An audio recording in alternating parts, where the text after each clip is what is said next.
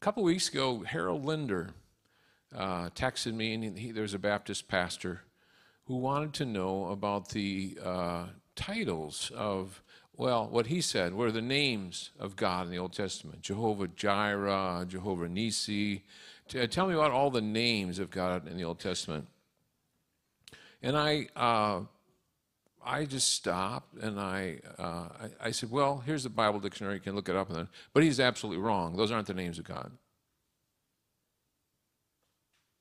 There's only one name of God in the Old Testament.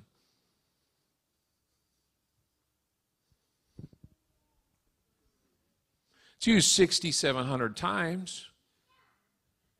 Uh, do we have that PowerPoint? Uh, someone get with you, if you have your Bibles or if you got a phone or something with, with a Bible on it, uh, I'll take any version, but if you got King James, that's good. New King James, whatever we got.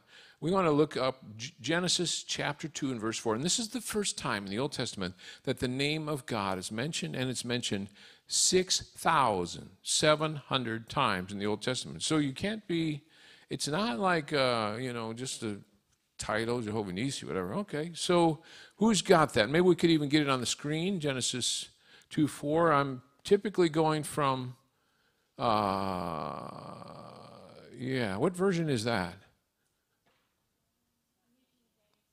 Is it what? New King James? Perfect. I'll work with that. All right, so let's look at that, and you can look at your Bibles. This is the history of the heavens and the earth when they were created in the day that the Lord God made the earth and the heavens. Does anyone notice anything funny in that verse? Unusual. What's capitalized? Capital L, capital O R, capital D. It's all caps. What in the world? Oh, yeah, there's power, absolutely. But there's one more thing that you need to know about that. Every time it says capital L, capital O, capital R, capital D, that's what the New King James, King James, and most other versions in English translate the name of God as. Uh, flip to Deuteronomy chapter 6 and verse 4. This is the most important verse in the Bible, arguably, because it sets up everything else that comes. Deuteronomy 6 and 4. Hear, O Israel, the Lord our God, the Lord is one.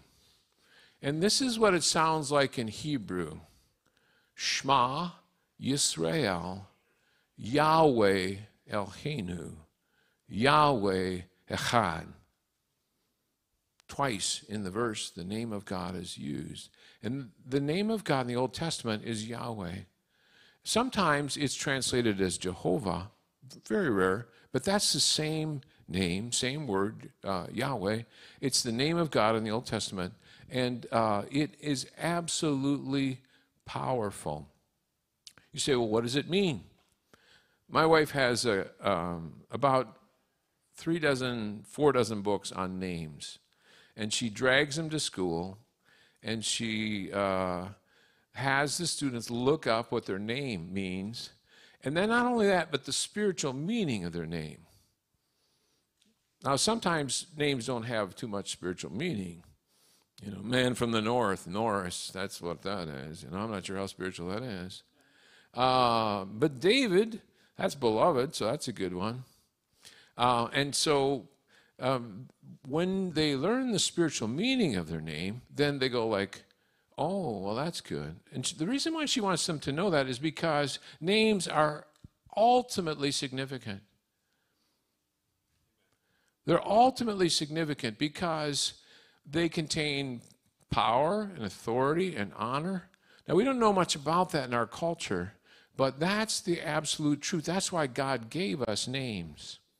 I remember uh, one girl, I, I I years ago I traveled to IBC two days a week, and I brought that whole suitcase full of books and I passed them out. And one girl's name was Brandy. And I said, "Well, okay, what were your name for?" She said, "Brandy." So we went around the class and said, "Well, what could we change that for a spiritual meaning?" And so we did some creative things, living water and spirit of God, and you're not drunk on wine, blah, blah, blah. And, there's, and so finally we got something so that when she was done, that every time they called her name, she would know that she had a spiritual, it was about relationship with the Lord and God's special purpose for their life. Well, so Yahweh has a meaning. The name of God in the Old Testament has an absolute meaning. You say, well, what is it? Well, I'm about to tell you. Turn to Exodus chapter 3. Exodus chapter 3 uh, in verse 14. Um, you know what? This is uh, this is on my slides, so maybe we'll, I'll try to catch up with my slides. Try to find the one with the burning bush on there. Uh, that, that slide, it's about three, four in. Exodus 3.14, Moses is, he sees this burning bush, and it's, it's burning, but it's not burning up. And it's the Lord speaking, I'm the God of your fathers, God of Abraham, the God of Isaac, the God of Jacob, take off your shoes, your holy ground. Uh, I've heard the, the, the groanings of the people uh, in Egypt, your people, and uh, I'm going to deliver them. Great, you go, God. Well, wait a minute. There's a catch. I'm sending you to go and deliver them. And there's argument back and forth, and Finally, Moses says, Well, now, uh, when I go and tell them that the God of their fathers is here, and they ask, What's his name? What should I tell them? And this is Exodus 3:14. Exodus 3:14 says, I am who I am.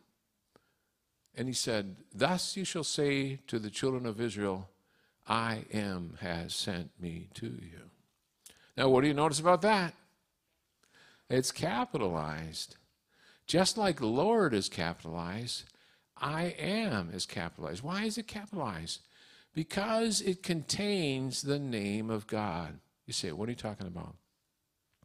In Hebrew, um, words typically are uh, based on three consonants. He was a consonantal language, so there's a, uh, what they call triradical root. And so every word can have stuff added to it on the beginning and at the end and do all kinds of things. A verb can become a noun and a noun can become a verb and there can even be some adjectival stuff going on there. But it's based on three uh, three radicals. And, and so the word that Yahweh is in part based on is the word Haya.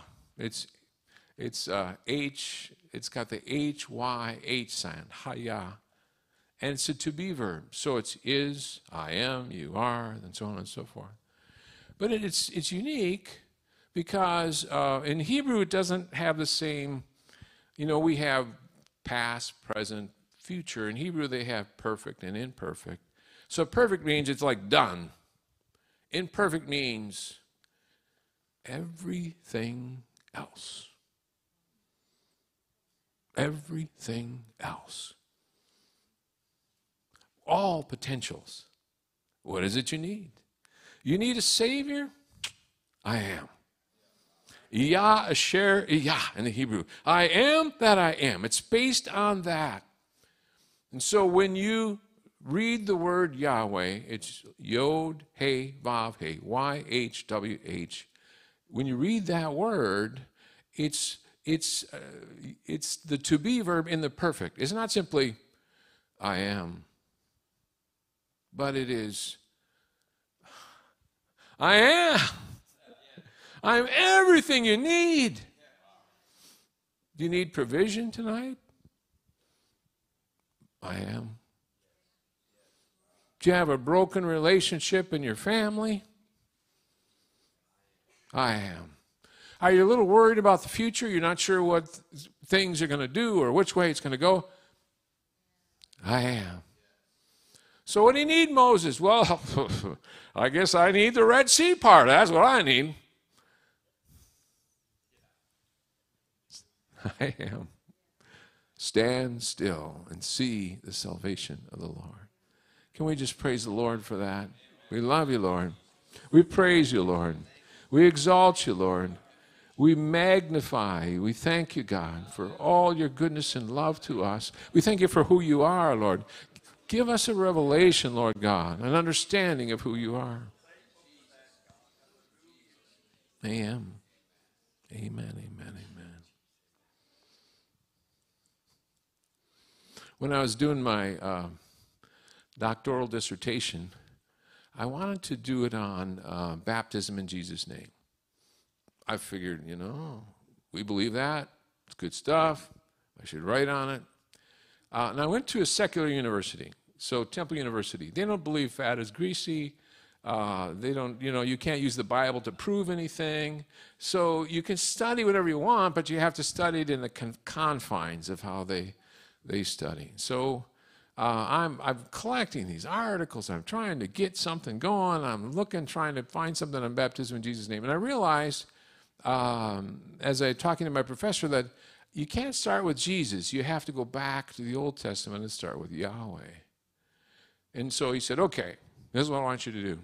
I want you to read every journal article that's ever been written on people's idea of where the etymology of Yahweh came from.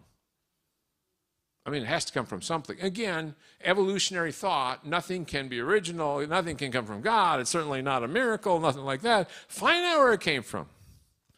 So I read every weird article you could ever imagine. Think of Mars Hill. Well, it's from the Egyptian meaning, blah, blah, blah. It's, oh, no, no, it's, no, it's, it's all Mesopotamian, blah, blah, blah, blah, blah, blah. It's all this and that and the other. And uh, finally, I came across this journal article written in the 1970s by a guy by the name of D. Preman Niles. And he said, You'll never find out the meaning of Yahweh by studying etymology. This is the basis of his doctoral dissertation. He said, The only way you can understand the meaning of Yahweh is in the context of worship. And this is really cool.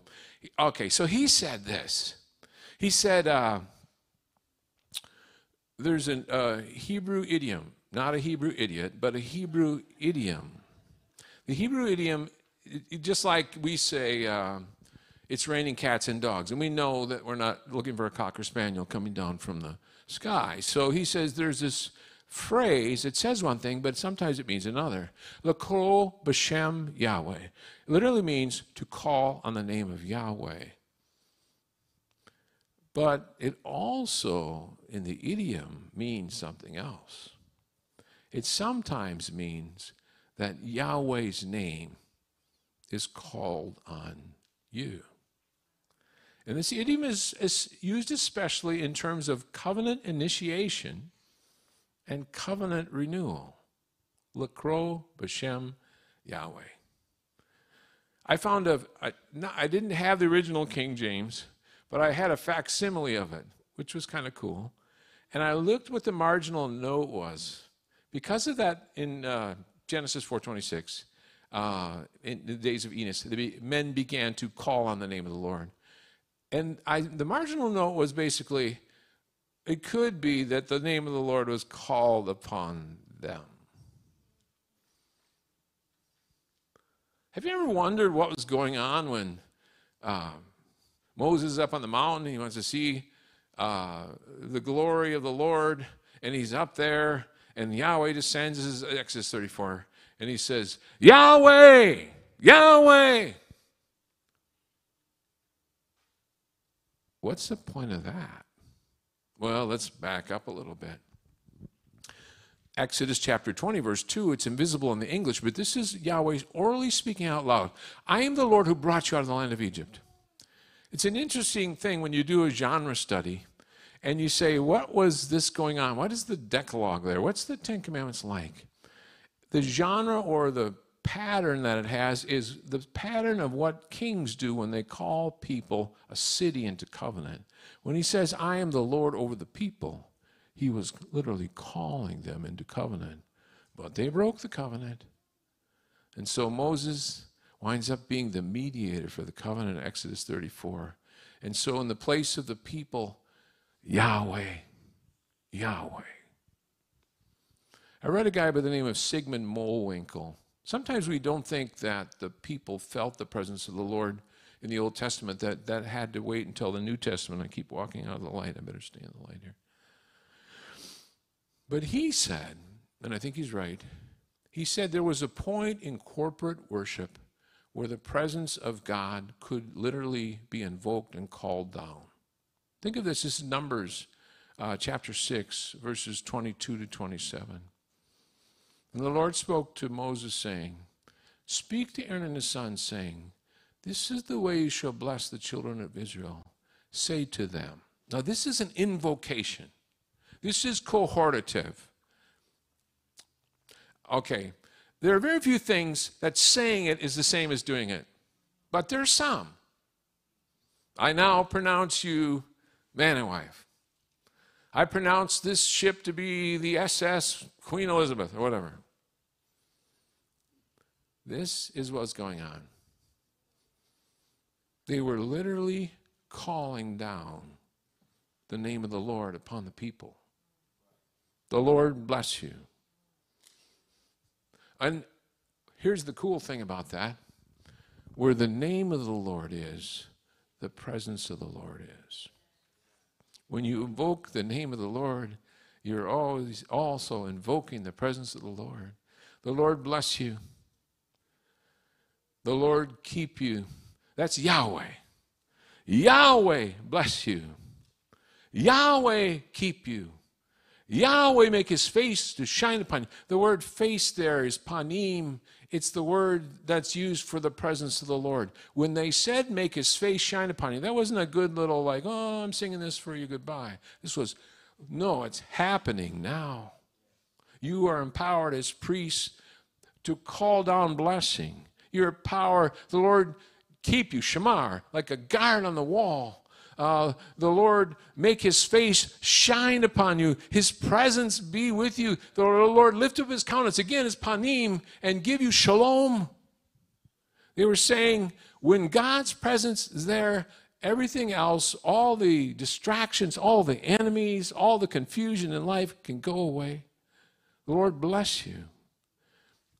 And of course, you know that we as the church are empowered in the same way to lay hands on people in the name of the Lord, and God will do for us what He wants to do all along. It's not that God doesn't want to heal, He wants to heal, but He wants us to just obey and believe and acknowledge that He's doing it.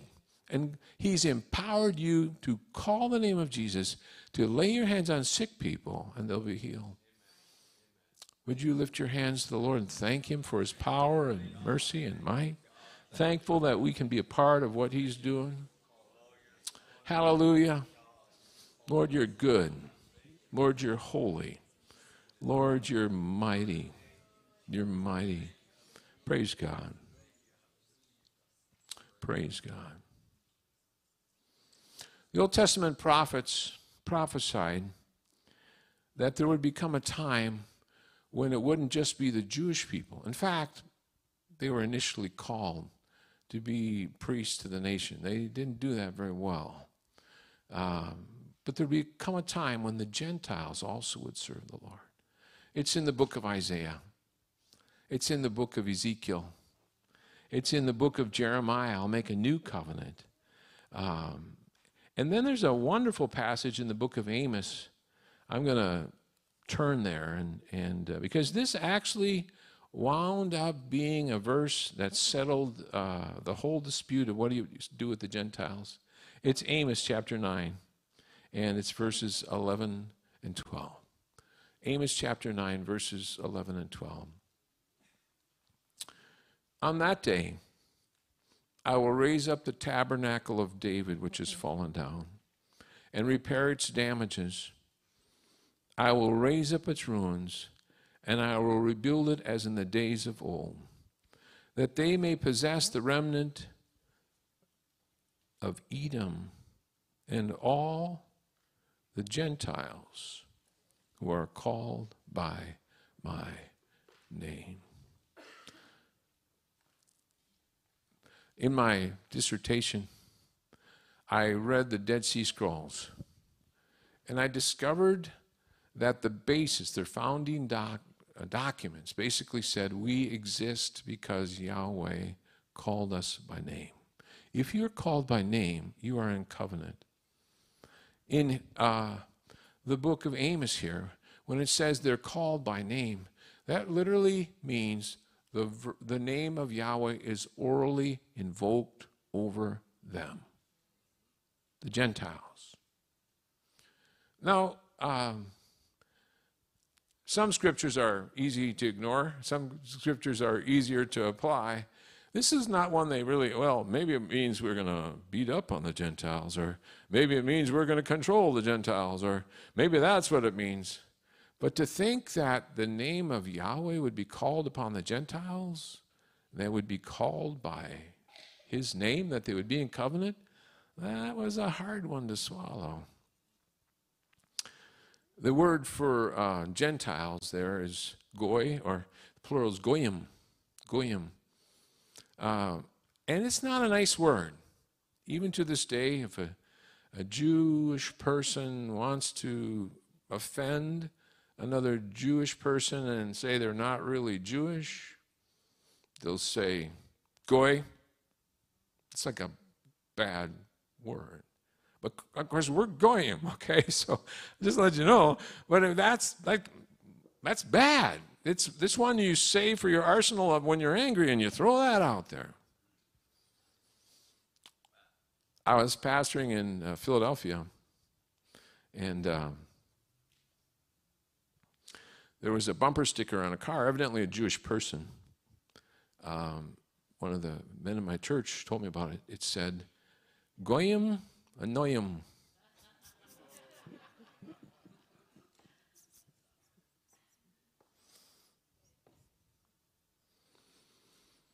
But there's a turn from the Old Testament to the New Testament. The word for testament in Hebrew is berit, and it's related, and there's a semantic overlap to the word for uh, covenant and testament in the New Testament in the book of Hebrews, diatheke. Testament, covenant, Testament, covenant. The Old Testament uh, was good, but it was full of promises of what would be better. And the New Testament was going to be a full restoration of people to God. It was something that had been promised, something that had not yet come. The Jewish people had two ages. They had uh, Olam Haba, the present, uh, the coming age, and the Olam Hazeh, this this age. But um, they knew that the good stuff was yet to come, the coming age. Uh, I want you to turn with me now to the book of Matthew, chapter 1. And I want to show you something here.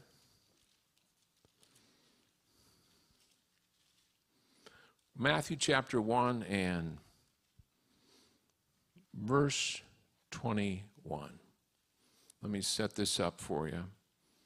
Um, in fact, um, I need, uh, is there a young single man here? Raise your hand. Uh, okay, so come on up, Landon. Is there a young single lady here?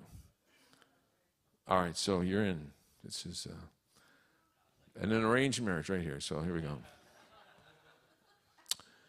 come up in the light here. So uh, there's two uh, birth uh, narratives. There's the Matthew narrative, and then there's the Luke narrative. In the Luke narrative, we uh, see uh, verse 26, Luke 126, a virgin um, who lives in Nazareth, and then the angel comes in. Uh, someone want to play an angel for me? I need a bit of an angel here. Okay. So come up here in the uh, platform and be very angelic here, Brother Weatherly. Uh, uh, and, and so there she is, a teenager, probably a young teenager. Uh, and he says, Rejoice, highly favored one. Rejoice. What he said. Okay, rejoice. Um, you, you, found favor with God. You found favor with God. And so she's afraid. He says, Don't, don't be afraid. afraid. Um, you, you, you found favor with the Lord, uh, and you'll, you'll bring forth a son. You should call his name Jesus, and um, he'll be great. We'll call uh, the son of highest. Um, the, the, the, Lord God will give to him the throne of his father David. Uh, um, you reign over the house of Jacob forever, and as king there shall be no end. It's very powerful. He just said that. And then you go like, well, wait one minute. Oh, I don't know about that. So you say, how can this be? How could this be? I'm not married. I'm not married. But she is engaged, and it's equivalent binding to be married, but she's not married yet uh, because I don't know a man. And then he says, uh, the angel of the Lord said to her, The Spirit of the Lord will come upon you, the Lord will come upon you. and the whole uh, Holy Spirit will come upon you. The Holy One who will be born of you will be called the Son of God. And he's she he tells about Elizabeth and she's old and she's having a baby, but God nothing should be impossible. She says, Let it be according to your word. Behold, the maidservant of the Lord, let it be according to your word. All right. Stick around here. We need an angel in a bit here. All right, now she comes to her beloved, her intended. Please come over. And this is some months later. And she says, uh, and you can say it right in the mic. We'll Trade the mic back and forth there. Say, um, uh, Joseph, I have something to tell you. Joseph, I have something to tell you. You can tell me anything. I love you very much. Say right in the mic. You can tell me anything. I love you very much.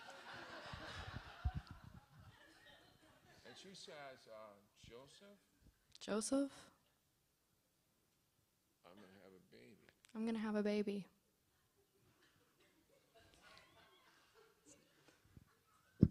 And he says, It's news to me. Yeah. He said, he said, has some splendid. yeah. um, yeah, like, uh, who's the father? You know, how could, what are you talking about? And you say, Jesus. I'm going to have Jesus. say, uh, God's father. God's the Father. Okay. Now he's like, okay, it's bad enough. And now she's telling me this, whopper? I mean, like, are you serious? Say, uh, we'll have to talk later. We'll talk later. Yeah. All right, so you can be dismissed. You're not dismissed yet. So the law says that uh, she should be stoned because the culture is an honor shame culture. And so um, if you have shame on the family, there's also shame on the village. And the only way to take care of that is to have justice served. But the Bible says, uh, this is Matthew 1.18, now the birth- of Jesus Christ was as follows. After his mother Mary was betrothed to Joseph, before they came together, she was found with child of the Holy Spirit. And Joseph, her husband, being a just man, and not want her to make a public example, was, was minded to put away privately. But then verse 23, verse 20, while he thought on these things, behold, an angel of the Lord appeared to him, saying, Joseph, son of David, Joseph, son of David, do not be afraid to take to you Mary wife, do not be afraid to take Mary, your wife, for that which is conceived in her is, is in uh, is of the Holy of the Holy Spirit. Yes, and verse twenty-one. She shall bring forth a son, and thou shalt call his name Jesus, for he will save his people from their sins. All right, let's give our angel a hand and our Joseph and Mary. Thank you, thank you. Now, what do you notice about uh, Jesus here? It's all caps. Why did the translators choose to make Jesus all caps? Well, in the Hebrew, well, let me just tell you something about um, names. Remember, I said names are important? And a lot of times, many times in the Old Testament, um, the name of God is included in someone's name. So Elohim is the generic word for God, but when you're speaking of God, of course, there's only one true God. And so sometimes El will get included in a name. So Daniel, God is my judge. But then Yahweh often gets included in names, uh, at the end of names. Um, and it's reminder of how our relationship is uh, wound together with that of the Lord, of the one true living God. So Zechariah, the Lord remembers. Elijah, El, you got both elements, Yah in the end, Jah. Um, you, um, Yahweh is my God. Uh, Zephaniah, Um, you got uh, Daniel. The f- first thing they do when they bring those Hebrew children over into Babylon is to change their names. Why did they change their names? Because the names they had had the name of God in them. Uh, Hananiah, Yah. And so uh, they wanted to change their names. Well, the, the name that's translated in the English, uh, Jesus, is from the Hebrew word Yeshua, Yahshua, Yahshua. And the word Yahshua literally means that Yahweh has become our salvation. So, for the first and only time, and it's the same word as Joshua, uh, in, in Aramaic, it's Yehoshua. For the first and only time in human history, the name, it was exactly the meaning of who the identity of that person was in Jesus Christ, the man Jesus Christ. Yahweh has become our salvation. Praise God. Let's thank the Lord for that. Amen. We praise you, Lord. We praise you, Lord. We praise you, Lord. We praise you, Lord. So, is it like multiple choice that you can be baptized in the name of Yahweh, because that's the name of God, or the name of Jesus? What's going on there now? I'll give you a short answer here. The name of Yahweh is contained in the name of Jesus. So it starts with the name of Yahweh and it adds this component, this identity, this element of salvation. Jesus literally is the one who is our salvation. He came to save his people from their sins. And, and lest you miss the point, Matthew says, So all this was done that it might be fulfilled, this is verse 22 and 23, by Isaiah the prophet saying, Behold, the virgin shall conceive and bring forth a son, and shall call his name Emmanuel. Oh, wait, keep going. Uh, yeah, wrong verse. Uh, verses, verse 23. Shoot me down to 23. Shall call his name Emmanuel, with us God, Emmanuel, which is translated God with us. God with us. Amen. That's what he is, God with us. I'm going to pause here, and I've gone really fast, and maybe you have a question. Maybe your neighbor has a question. Turn to your neighbor and say, Do you got any question? I'll, ask for you. Uh, is there anything you want clarified? Emmanuel is not capitalized, so that's interesting. And every time after Jesus in the in the New Testament is written, it's not capitalized. But for whatever reason, I think the translators wanted you to know it was related to the name of God. And and a translator is a translator is a translator. So whether they capitalize it or not, you know, I was doing a Portuguese uh, seminar. Uh, well, it was in Brazil, but it was in Portuguese. So I had the Bible, and, and I was trying to figure out which they were capitalized and which they're not. So it's a, it's translator's choice, but the translator choice for a reason, because they know the meaning of the name Jesus, and I think that's why they initially capitalized. So good point. Other questions about the name of God, Old Testament, New Testament?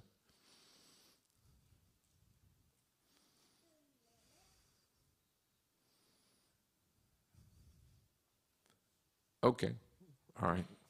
Um, so, what was Jesus' mission? Here's uh, it's a rhetorical question. I'll answer myself. What was Jesus' mission? I'll ask it a third time. What was Jesus' mission? We find out from John the Baptist. And this is once in every single gospel and twice in the book of Acts. I came to baptize with water. But the one's coming after me is going to baptize with the Holy Ghost or Holy Spirit. That's, that's the mission of, uh, of uh, John. He's mightier than I. So it's interesting that it's in all four Gospels and twice in the book of Acts. This whole baptism of both water and spirit this baptism uh, is what brings us back to what was, was lost at the Garden of Eden a full and free fellowship with God. I came to baptize with water, but he came to baptize with the Holy Spirit. That's Jesus' mission. Now, listen very carefully to me on this because you might misunderstand me. Jesus can do something God can't do.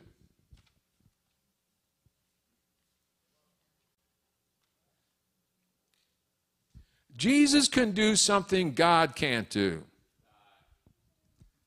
Thank you. God can't die. Jesus can die. Well, if Jesus is God, how can he die? Yeah, yeah, he's he's he's God, but he's fully human. 1 Timothy 2 5.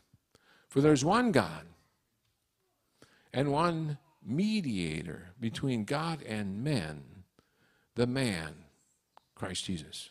The man, Christ Jesus.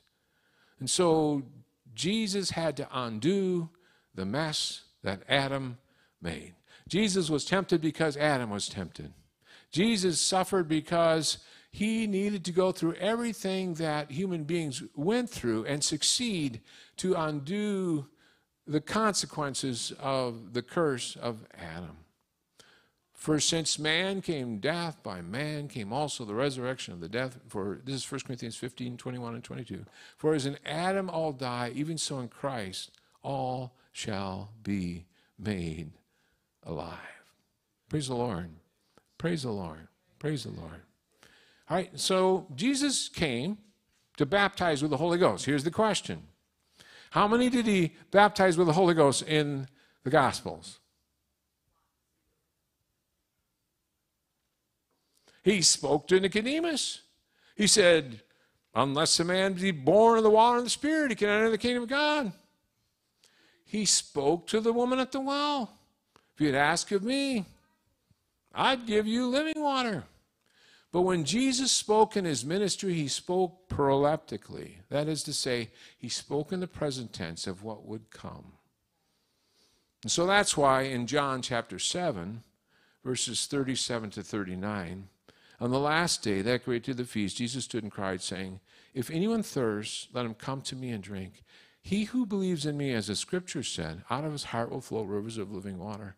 But this he spoke concerning the Spirit whom those believe in him receive, for the Holy Spirit was not yet given because Jesus was not yet glorified.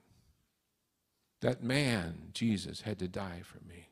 That man, Jesus, had to suffer uh, the whip of the persecutors and the nails of the cross and the scalp being pierced by the thorns and the, the spear in the side and all that he suffered.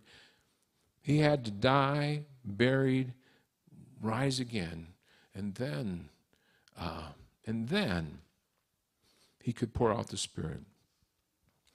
Now the Bible says in Galatians 3:24 that the law is our tutor to bring us to Christ. It takes the entire Old Testament to give us a word picture of why we need the man Christ Jesus. Every piece of furniture in the tabernacle, um, the altar is, is like Jesus. The laver is the cleansing of Jesus. Uh, the, I am the bread of the life. I am the light of the world. The altar of incense, Ephesians 5 2, he's a sweet smelling savor to God. Uh, Hebrews ten twenty two, the veils is flesh. The ark of the covenant, for in him dwells all the fullness of the Godhead bodily. But one of the most potent uh, metaphors and word pictures of what he is doing and has done is that of a priest in the priesthood. What does a priest do? All right. Uh, I'll have my same three people back up here. This time they're not Mary, Joseph, and Angel, but there are other people here. So let's come on up here. We've got my volunteers already going here. Oh, it looks like we had some future volunteers. We'll keep that in mind for the next example. All right. Okay. All right, so here, flip around here. I'll let you be the sinner. You can be the priest and you can be God. How about that? There you go. always wanted. so the, the sinner, he comes, he's got his sacrifice, the lamb is slain. The priest is the mediator, so you want to take the lamb here. And the, the yes, yes, yes, okay. And then the, the the, the priest goes to God on behalf of the people, and then God uh, gives forgiveness. So, because uh, the priest is empowered, the priest then comes back. Lay your hands on his head. The Lord bless you. The Lord keep you. The Lord make his face shine upon you. Be gracious to you. The Lord lift up his countenance upon you and give you peace. All right, hold that place. Now, Jesus said this He said, Nobody can come to the Father but by me. Here's the priesthood of Jesus it's the work of Christ. You say, is Jesus, is Jesus is the Father and Jesus, and they're literally talking to each other. He goes, please, please, please, please, help him, please, please. No, no, no, no, no, no, no. It's the work of Christ on Calvary. Hebrews 10 12. This man, after offer sacrifice one time for sins forever, sat down, and it's idiomatic, on the right hand of God, in the place where no other human could be. It's the presence of a man in heaven. When they were um, when they were going to leave Egypt, the death angel was going to come, and he was going to kill all the firstborn. There was only one thing that could prevent that. They would take the blood of a lamb, put it on the lintels and the doorposts, and when the death angel came, the blood on the doorposts was an, a mediator, an intermediary. It was, uh, it, it, it, it was the thing that, that, that covered that family and that household. Can I tell you, there's blood on the doorpost of heaven for you. When God sees you, he sees you through the blood of Jesus Christ. Praise God. Praise God. So the language is Peter says, okay, he tells all about it. Jesus died, rose again. He says he sat down on the right hand of God. And then he says, this is what he's done. This is he's explaining what happened on the day of Pentecost. In uh, verse 34 and verse uh, 16, he says, This is that which was spoken by the prophet Joel. Pour out my spirit. And he says that being on the right hand of God exalted, he has poured out this which you now see and hear. So it's the same as the Old Testament, if you allow me. Uh, the Holy Spirit, you can put your hand right on his head there. Loose him. Okay, all right. The Holy Spirit is the thing that cleanses us, the thing that draws us to Him, the thing that allows us uh, to know God in an intimate and, and relational way. It's because of the man, Christ Jesus. Praise the Lord. Let's clap our hands to the Lord.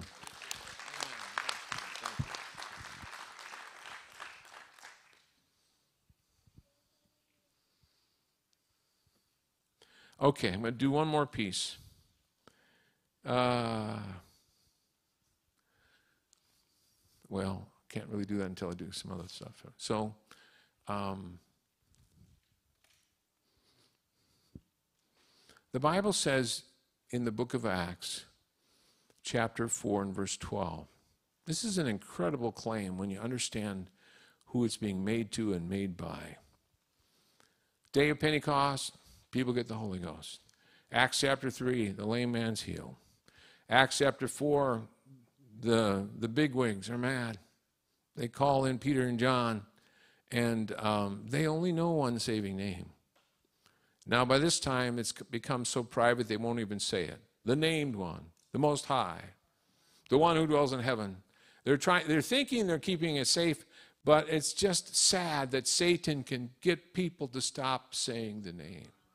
I understand what they're doing. They're trying to reverence the name. And I, I, know sometimes we're around church stuff so much, we, we sometimes use the name of Jesus in a way that's, you know, it's just too casual. I get that. I get that. But to not say the name of the one who has been called over in a covenant absolutely makes no sense. So Peter's claim is enough to get him killed here. He says, uh, verse 8, uh, filled with the Holy Spirit, you rulers of Israel, elders of Israel, uh, uh, elders of the people, if we this day are being judged for the good deed done to this helpless man, but what means is made well, let me be known to you and to all the people of Israel that by the name of Jesus Christ of Nazareth, whom you crucified, whom God raised from the dead, even by him does this man stand before you whole. This is the stone which is uh, set at you not by, by you builders and has become the chief cornerstone. Verse 12, nor is there salvation. I, again, he's telling people it's not the name of Yahweh. He's telling the rulers of the land, you want to know how to be saved. Nor is there salvation in any other, for there is no other name under heaven given among men by which we must be saved. Amen. Acts 2:21. This is what scholars tell us about that. When Peter quotes Joel, he's getting all the way down to verse 21 in Acts, so he can says that whoever calls on the name of the Lord will be saved. It's from Joel.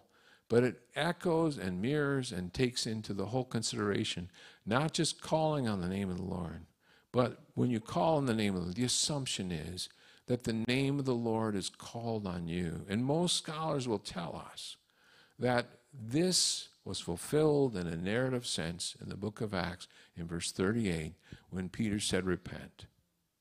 Let everyone be baptized in the name of Jesus Christ. That was the oral invoking of the name of Jesus. It's the New Testament salvation name. Amen. Do one more piece and then we're going to do a little group work here. Go with me to Acts chapter 15. Acts chapter 15. Here's the problem. When the Jews were saved, it was all easy. But when the Samaritans got saved, what are you going to do with those people? And then when Paul started going to the Gentiles and people were getting saved wholesale, Paul says, you know, you know, you don't have to keep kosher. I mean, that's that's just a Jewish thing. No, you don't have to be circumcised. And so um, some of the Jewish people were pretty tough on that. They're like, yeah, you got to become Jewish before you can get really in covenant. And he goes, no, you're in covenant. Blah, blah, blah. So um, he would start churches, and then some discipling people would come over behind him and say, oh, no, this is the way we really do it. And Paul, he, he fires off the book of Galatians, just furious that they're doing this. And finally, they call a big council in Acts chapter 15 to settle the matter. Do the Gentiles have to keep the dietary? Do they have to become Jews before they can become Christians? And there's a lot of argument. You can see it between the lines. And there were people that were Pharisees that were converted. And there still are people, you know. And anytime I'm not listening to the Lord, I may fall into that category, you know. But Peter got up and testified, and Paul got up and testified about the goodness of what God did. And finally, after it was all over, um, James gets up. This is starting with uh, verse 14. And he says, Simon has declared how God the first visited the Gentiles to take out of them a people for his name. With, with this, the prophets agreed. Who does he quote? He quotes that Amos passage. The prophets agree. Uh, they take out of the people for his name. Uh, uh, as is written, after this I will return, will rebuild the tabernacle of David which has fallen down, I will rebuild its ruins, and I'll set it up, so that the rest of mankind may seek the Lord, even all the Gentiles who are called by my name. And just as it is in Hebrew, it's an oral invocation. So it is in Greek. This means orally invoke over you are called by my name. Scholars universally says this has to do with baptism in Jesus' name. When the name of Jesus was called over you, it was the saving name of God that brought you into covenant. Don't let anyone ever tell you nothing happens in baptism. Uh, It doesn't matter how you're baptized, it's this or that. I'm telling you, you we are privileged the, that the one that died for us is also the one that has his name placed over us and has called us into covenant. Let's just praise the Lord. Hallelujah. Thank you, God. Thank you, God. Thank you, God. Praise God. Praise God. In Jesus' name.